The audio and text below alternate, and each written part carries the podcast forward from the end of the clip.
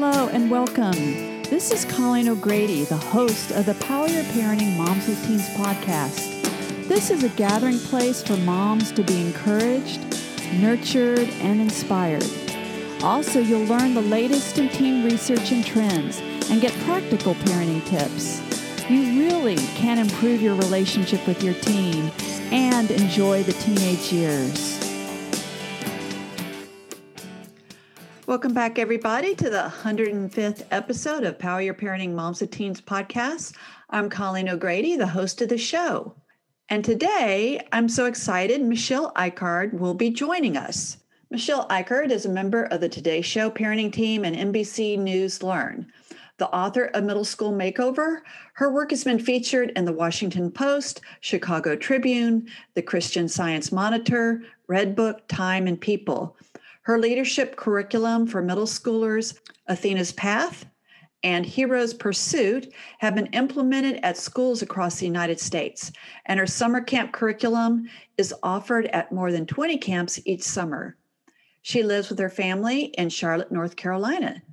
Today, Michelle will talk about her new book, 14 Talks by Age 14 the essential conversations you need to have with your kids before they start high school. Michelle draws from her decades of experience working with families to focus not only on those big thorny topics like friendship, sexuality, impulsivity, and technology, but on conversations about creativity, hygiene, money, privilege, and contributing to the family. She outlines her family tested formula for best approaching these essential conversations, the brief model and helps parents overcome some of the most common hurdles when talking to tweens. So, welcome, Michelle. I am so glad that you can join us today. And I know my moms are going to love what you have to say. Hi, Colleen. Thanks for having me. Yeah. Um, I know you have kids. So, can you tell me the ages of your kids? Sure. I have a 20 year old daughter and an 18 year old son. And I have been doing this work that I do with kids in this sort of tween age group since they were two and four. Wow. Yeah. That's interesting. So it was like pre, before they were tweens, and then when they were tweens, and then now post tweens. That's right. that's they, awesome. In the whole journey with me. Yes, yes, that's awesome. I love it. Well, I love your book, 14 Talks by Age 14, the essential conversations you need to have with your kids before they start high school. And I know this is your second book, or right? That's right. It's my second book. Yeah, my first book is Middle School Makeover, improving the way you and your child experience the middle school years. And it's it's sort of a primer for when midlife and middle school meet under the same roof. Yes, it happens. It happens a lot. mm-hmm. Yes. So, um, tell me why you wrote this book. Why did you write 14 Talks by Age 14? Sure. Um, I run a private parenting Facebook group, and we've got about 7,000 members. And so I see a lot of um, trends in the group, what people are talking about, what they're struggling with. And so often I see that the parents who I work with know that they want to talk to their kids about really important topics. They want to be teachers. They they want to impart wisdom, um, but they don't really know how. And they're trying to talk to kids at a point when kids are really pulling away naturally and rightly. They're supposed to be doing that, um, but it doesn't mean that conversation has to stop. So my thought was to sort of learn a new language for how to talk to kids at this age and to teach that to parents so that we can continue to keep lines of communication open on all these really important topics without um, putting our kids at risk and without also just completely offending them and having them like run out of the room and say, ah, why are you trying to talk to me about sex? Gross, leave me alone. Yes. So yes. Uh, that was the impetus. yes. No, that was, yeah, that you did it. You did it. Yay. So what I liked about it is there's some predictable things you wrote in there that like talking to your kids about sex, talking to your kids about technology, but I like that you ha- you had a really diverse conversations. Can you talk a little bit about just overall the different conversations you wrote about? Sure.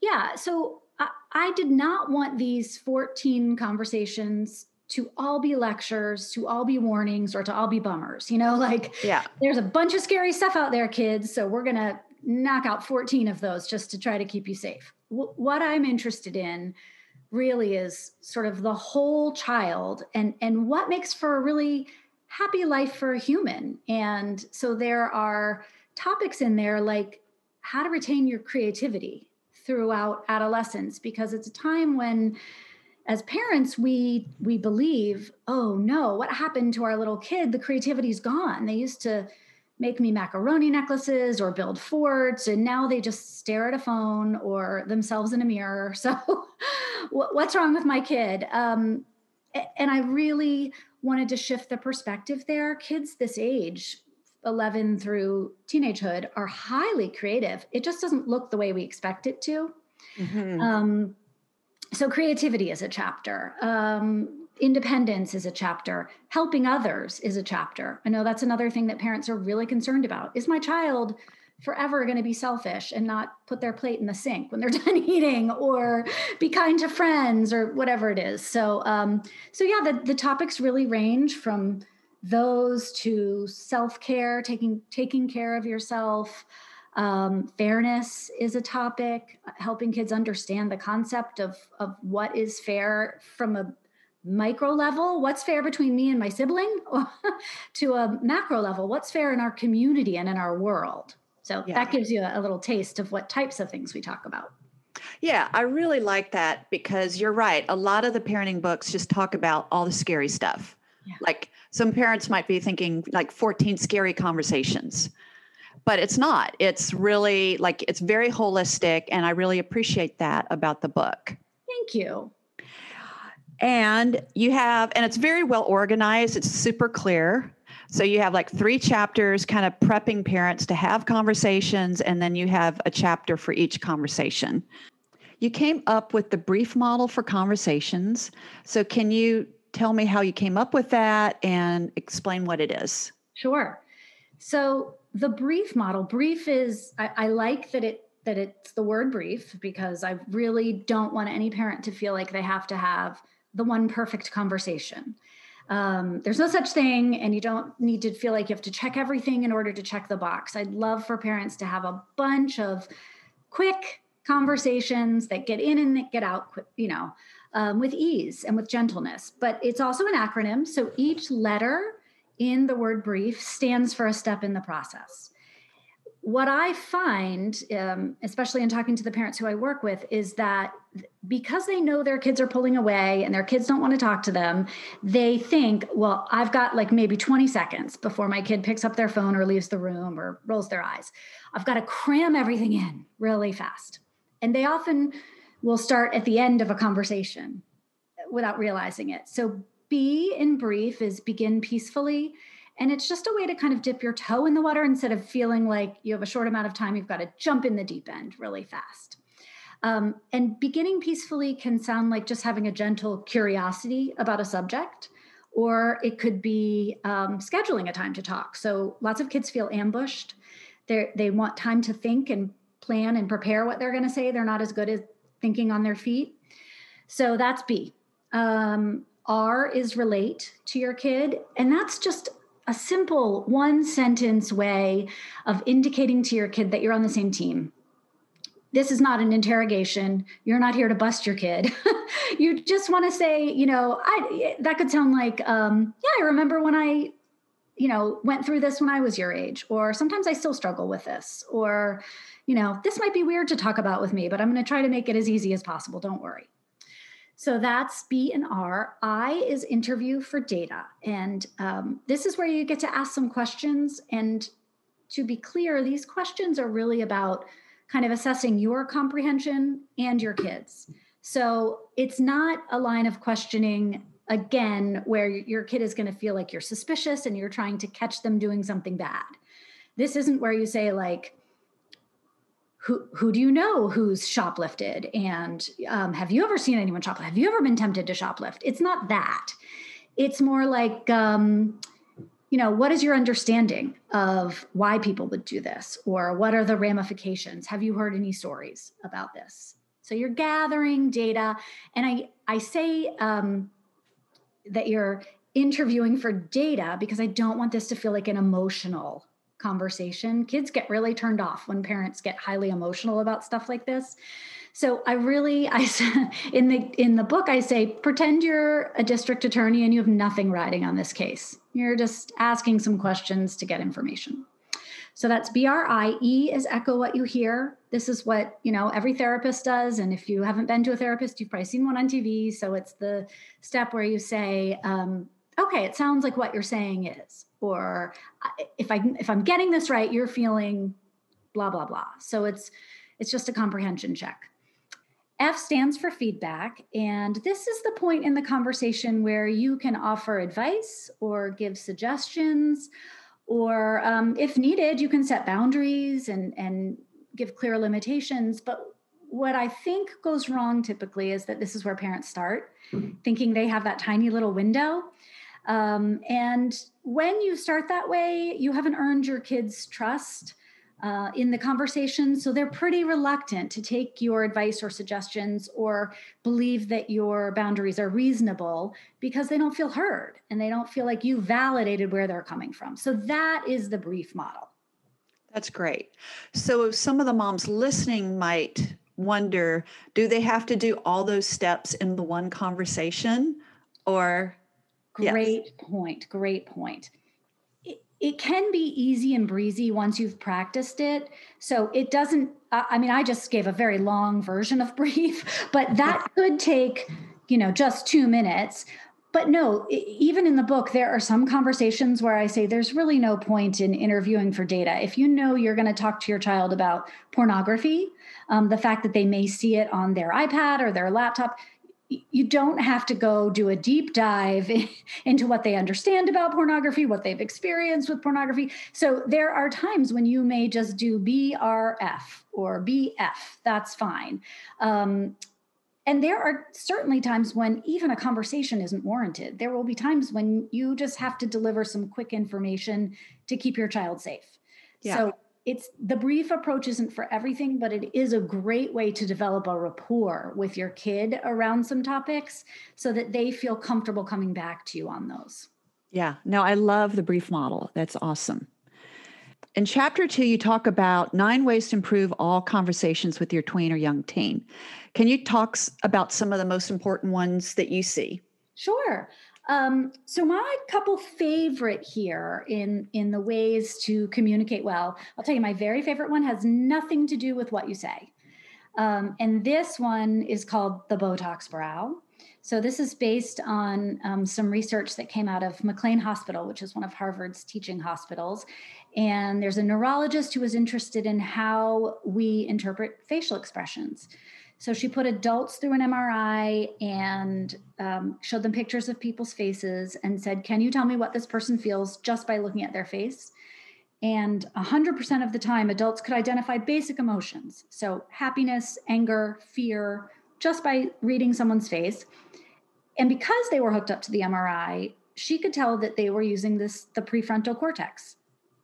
During adolescence, the prefrontal cortex is getting completely rewired and so kids use the emotional center of their brain instead of the prefrontal cortex. So she ran the experiment again with teens, putting them through the MRI, and they could they could only accurately guess someone's facial expression 50% of the time. And she saw that they were using the amygdala, not the prefrontal cortex. So, um, my advice for parents is pretend you are a celebrity on a late night talk show and that you have been so overly botoxed you cannot move your forehead. You're just a statue as far as your face is concerned. And i have parents who um, when i'm you know in, in non-pandemic times i'm in an auditorium and i'm looking out at people i say i give this advice and their faces go into this wild wide-eyed expression that's not going to work. it's just a very neutral, like completely blank expression on your face. Kids love it. Teens and tweens will tell you so much more because they automatically assume you're angry when your forehead is scrunched up. And my forehead is scrunched up all the time because that's just how I look, you know? so you just have to practice having a really neutral forehead, a Botox brow. I um, love that practical advice. That's great. Thank you. Thank you. So that's my favorite. And then the other one that I think works really well is um, to not be so interested, to sort of appear disinterested when you're talking to your tween or teen.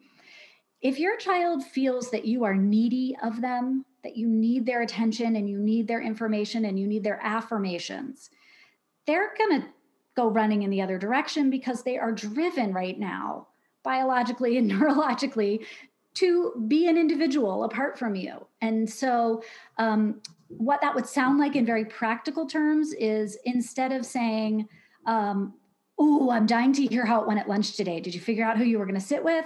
Instead of saying that, you might say, Hey, I want to hear how lunch went today, but I have to send a few emails first. So maybe we can talk about it a little bit later.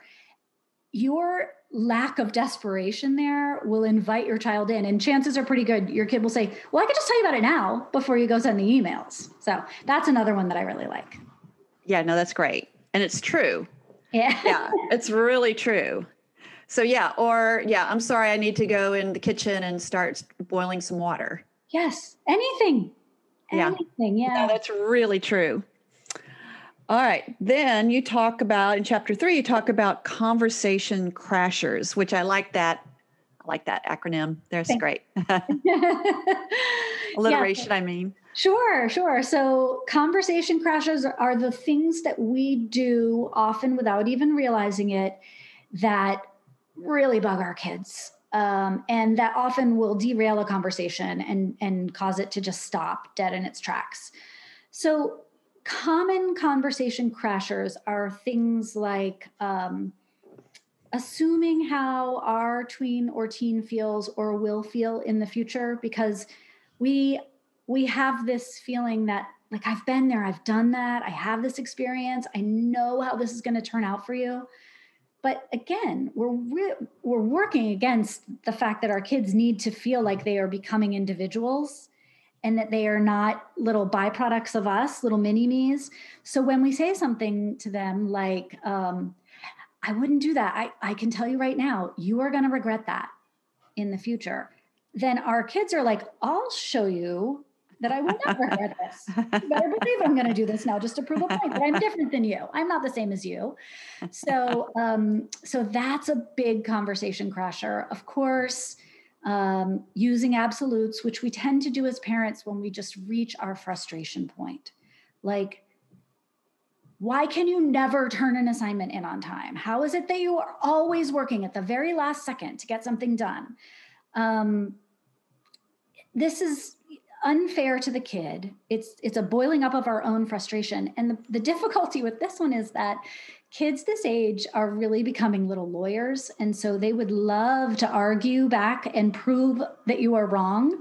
And if they can just pull up one piece of evidence of a time that they didn't work down to the last minute or turn something in on time, your entire argument is blown up and they feel like victory and won't listen to you. So that's another one that I think we do a lot without realizing how much damage it causes. Yeah, no, that's perfect. Get let's have another one. These okay. are great. So, this is the one that I struggled with when my kids were in middle school, but it's being passive aggressive. And for me, I am someone who, like, it feels really bad to me if I feel unappreciated. That's a, that's a, an Achilles heel for me. Mm-hmm. And so, if I reached a point, again, it's sort of a breaking point, knee jerk reaction I've cooked dinner. It was hard for me to make dinner happen because I had a lot going on and I put it down on the table and people were just kind of like either didn't like it or just raced through it or or no thanks I'm getting whatever with a friend. Oh, my reaction could so easily turn to okay, fine. I guess I'm not cooking dinners anymore. Like, you know, like this very passive aggressive, like, if nobody appreciates what I'm doing for dinner time, then guess what? You cook dinner from now on. And that's entirely unhelpful. It never educates a kid, it never causes a kid to go, oh, Mom, you're right. That was so insensitive of me. Right. so, um, I think, you know, these are things that like I don't blame any parent for doing. Certainly I have done them, but it's eye opening to go through them and think about how they are counterproductive. And in that case, what I've learned through experience is, you know, to ask for what I need, to say, pause. My feelings are hurt because I, I worked hard on this and I'm, you know, uh, let's talk about that. So that's a much more productive approach. Yes. So, for the moms listening, if you do some of these conversation crashers, it does not mean that you are a terrible mom because we all do them. I think that's so key to hammer home. No one's perfect. Your kid's not perfect. You're not perfect. It's just a matter of um, trying to figure out what I, what I always believe is that my biggest job as a mom is to keep the door open so that my kids can come to me if they ever find themselves really, really struggling or sad or isolated or confused or whatever it may be. I want them to know they can open my door and talk to me about that. And so, um, certainly I've done a million things that have, you know, we've fought, I've cried, I've been passive aggressive, like I've done all of that stuff. But the the more I'm aware of those things and the more I can model just really open communication with them, I feel it sets them up to do the same with me when they need me. Yeah. And I think it's universal for moms to go, oh my gosh, seriously, then I'm not cooking. Yes. so there's certain things that's universal. Our first thought or reaction is like universal. And like just like that's normal. And you used a really key word, which is pause, and another key word in terms of awareness and that will be super helpful in your conversations. I love that. Yeah. So I'm going to maybe dive into three or four of these conversations just a little bit. In your chapter talking about independence, you say, in my work, I see two primary ways kids assert their independence after elementary school isolating themselves from their family at home and by separating from their family to explore the world. And both of these cause parents a great deal of worry. Absolutely. So, what advice do you have for moms here? I hope that parents understand that um, your child wanting to go out away from you, wanting to go to the mall and you not be there, or you not um, be sitting on the deck while they're hanging out with their kids out back, whatever it may be, um, that that is less a rejection of you and more um, an indication that they are ready to practice being independent. And we sometimes forget as parents, as we're caught up in our own emotions, that that's what we want. We really do want our kids to have practice being independent. It, it, it's um, that's the goal, right? We want them to fly the nest eventually. Uh, and so that takes a long, long time. And it might start at age 10 or 11 and, and not happen until they're 18, 19, 20, or who knows. Um, so it's it's normal and it has nothing to do with your relationship with your child, your parenting style. It's just what a child needs to do. Now we are in a pandemic still, so kids are doing less and less exploring of their world. Um, in the ways that kids usually do, like gathering in a food court or hanging out in globs of people at Starbucks, whatever it may be. Um, which means I think we're seeing a rise in the second way that kids practice independence, which is isolation. And parents worry, especially now, is my kid being in their room all the time an indication that something's wrong? Are they depressed? Are they not going to be able to make friends when they get back out there in the real world? And by and large, no, it's a totally normal, wonderful way for a kid to explore being on their own, thinking their own thoughts, um, having an apartment essentially in the safety of your own home. So um, I would say, unless you're seeing really major red flags, if your kid can't stop crying for, for days and days and days, if your child stops eating, um, if your child doesn't have emotional swings, they are really in the pits of despair without coming back up out of it. It's okay if they're in the pits of despair sometimes. All teens are like that. And then they bounce back out and they go back in and they bounce back out just a highly emotional time of life. Um, so them being in their room, spending time away from you, not wanting you to come in, insisting that you knock, all of these things are really just a great way for them to practice being little grown-ups in a safe space. Yeah, yeah. What I see as a therapist is that parents are very very anxious because not only that they're in their room and, and and I totally agree with you, but now that's associated with all technology. Right. And so they see that as, oh my gosh, there she's on her screens all the time. And a lot of times it's true. So that that's kind of a challenge, I think, for some parents. That's such a good point because even though they they may be in the same room with you, they are thoroughly detached and completely um, living in whatever is happening in their screen world. And even as an adult, I do that sometimes. I have to catch myself and be like, I, I'm here with my husband and we're watching a TV show, but I am really texting a friend, you know, and and maybe that's fine. You and you, you know, might have agreement with your partner that of course that's normal. I see you all the time. But um, but it's true that we should recognize that that that sort of creation of a what feels like another world um, can be a great way for kids again to practice being separate from family. Yeah. yeah. So they need to read those two conversations about technology and yes. independence. Yes. okay. All right. Um, and I really enjoyed your chapter nine about fairness because I think every parent listening has heard, oh my God, that's not fair. Right. And I love the research that you had. And so, can you talk about that? Sure. That chapter. So, one of the things that, as you mentioned, that becomes kind of a big mantra for kids once they're in um, late elementary school. I mean, it happens for sure well before that, but you start to hear it a lot more um, early middle school, late elementary is that's not fair. Right. And and what they mean at that young age is um, that's not fair to me because it's not what I want.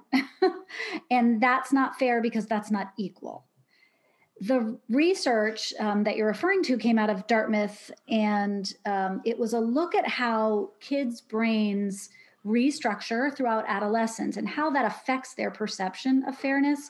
So, what we know is that early on, kids really can only see fairness as um, equal access to resources or time or attention. As they go through adolescence, the brain shifts and they can begin to see fairness as a perception based on what a person's intentions were. So, for example, they may initially not understand why one kid gets extra. Um, let me think of an example. Um, one kid may be allowed to play with a friend after school, and the other kid is asked to do their homework right away, right? So um, that feels like a very unfair thing. When they're older, they can begin to understand intention behind that, which is a parent might explain they do better if they have time to run around and cool off. I've noticed you do better if you hit it right away and don't put it off until later.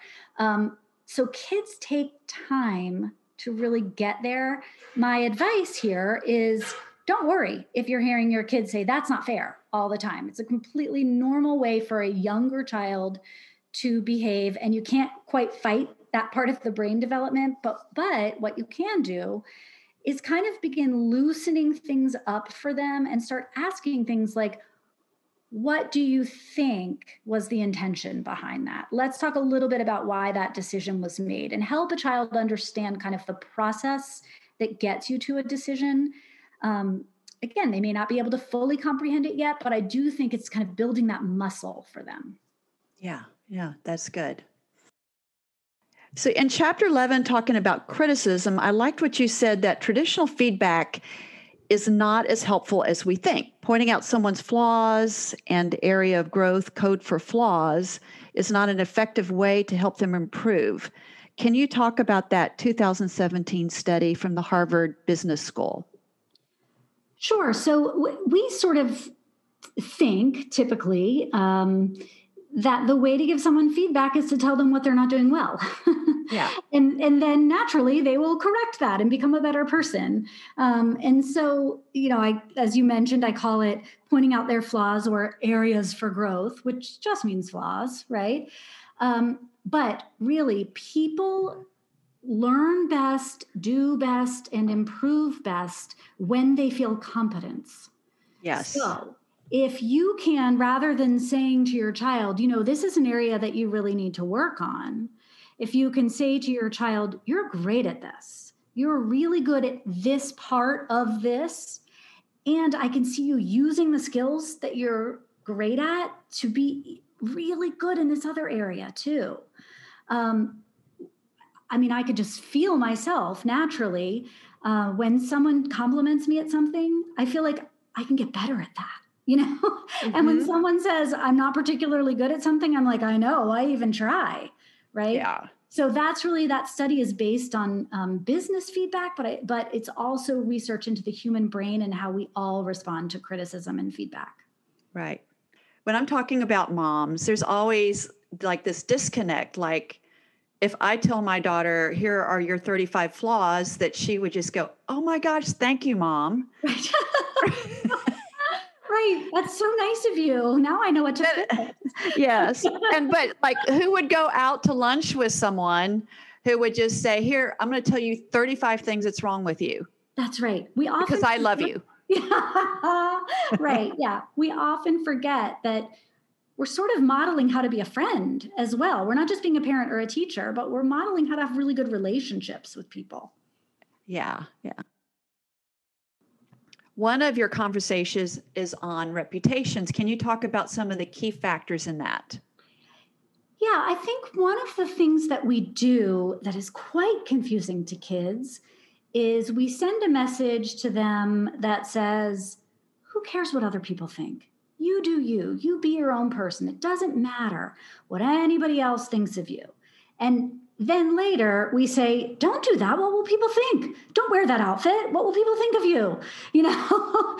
and so we're really talking out of both sides of our mouth. And I, I think it's hard for a kid to understand that. So this chapter on reputation is really about how we talk about the idea of what people think of us, what's important to understand in terms of that, what really is valuable, and what we can let just kind of roll off of our shoulders. Um, so the conversations are kind of centered around that concept and the di- the dichotomy there, and how confusing that can be for a young person. Gosh, that's really true. That's really true. It's a tough can, one. Yeah, it is. So can you I know each each of the conversations you go through the brief model. So could you go through the brief model with reputations? Let's say you're aware of a rumor, right? Because oftentimes when a kid is in middle school, the parents will be a, a pretty big part of the rumor mill, you know? So let's say that um, some parents are talking about hearing that, um, and, th- and this is ripped from the headlines of um, my own experience being a parent. Um, not my child, but um, part of a, a, rumor that I heard during the middle school years, which was that um, a girl who was on a, um, a sports team had done something with a boy and he had filmed it. And this was eighth grade, mm-hmm. something sexual. And so um, the conversation might be around then all right how does this impact this person's reputation right and how can i talk to my child about this in a way that isn't damning to the other person but that might be educational to my own child so the b is begin peacefully so you, you don't know for example if your child has heard this or not chances are they have if you have but i think i would begin with something like um, hey uh, how's the whatever season going, the volleyball season going, right? And so you're going to start just very tangentially. And then, you know, it's interesting because I heard some people talking about a member of the team in a way that seemed um, pretty provocative and maybe harmful. And I wondered if we could talk about that together. So then um, you can do a little bit more relating. You can say, um, "Is this something that you've heard? Is it okay if we talk about this?" I, I, we don't have to bring up any names if you don't want to, because your kid never wants to feel like they're narking on someone yeah. else. Yeah, so that's yeah. a good way to relate right there. And then I, as interview, so you can say you could you might say, "Tell me if you've heard anything about." Um, someone filming a, a, sex act with somebody you know in your grade or would you be more comfortable if i just told you what i've heard at this point um, again with with a touchy subject like this i wouldn't ask your kid to bear too much that they're uncomfortable talking about. And then e is echo what you hear. So either you've shared what you heard or they've shared what they heard and you've talked about a little bit. So you might say it sounds like you have heard that there's a little backlash that people are talking about this girl now in ways that are really unkind and that may be harmful to her. Um, and then F is feedback. So here's where you might say, you know, this was one thing that happened to this person. And I hope that we can be really cautious about protecting her from feeling like this is something that defines her from from here on out. So what do you think are some things that that that people could do, maybe you, maybe other people to to make her feel less like a victim here? Right. And this is where you and your kid could brainstorm a little bit. Like maybe it's enough to smile and wave and show that they are not socially ostracized. May, you know, maybe you want to take the direct the conversation in a direction where you say, are there ways that you want to talk to me or think about how you could avoid being in a situation like that? You know, you could look at it from that angle. There are probably four different angles you could approach such a heavy topic with. Um, and you just sort of feel your kid out. And again, you might get in and out, and then a week later be like, you know, I was thinking again about that conversation we had, and I wondered X, Y, or Z. And, you know, if you don't spend 30 minutes on each talk, your kid will be more likely to pick it up again at a later date if they know it's a three, four minute gig every time. Yeah, great. That's great feedback. Thank you. So, any other advice for moms? We're about to wind up. You know, I think my, my parting piece of advice is I hear a lot of moms say, What if I've missed the boat? What if I just, we never did this and I don't know if my kid will talk to me? This is a natural time of life for your child to reinvent themselves. Therefore, it's a really natural time of life for you to do the same. So it is not too late. You have a golden opportunity to jump in with a new approach and give it a try and at first your kid might be like what weirdness is this? And and it might take you 3 or 4 attempts before they let down their guard. But don't be afraid. Keep talking. Now is the time. Great advice. I love it. Well thank you so much michelle for your time. I know you're busy and i know my moms are going to love what you've just shared. Thank you so much for having me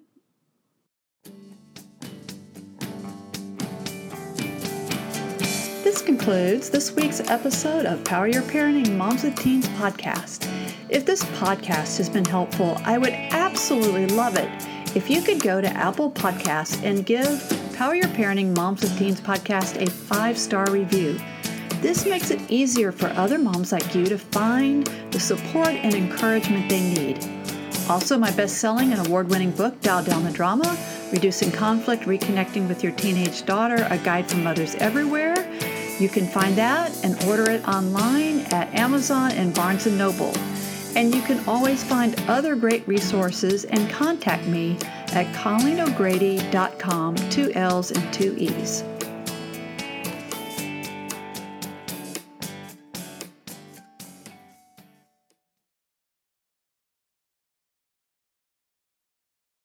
This podcast is a part of the C Suite Radio Network. For more top business podcasts, visit c-suiteradio.com.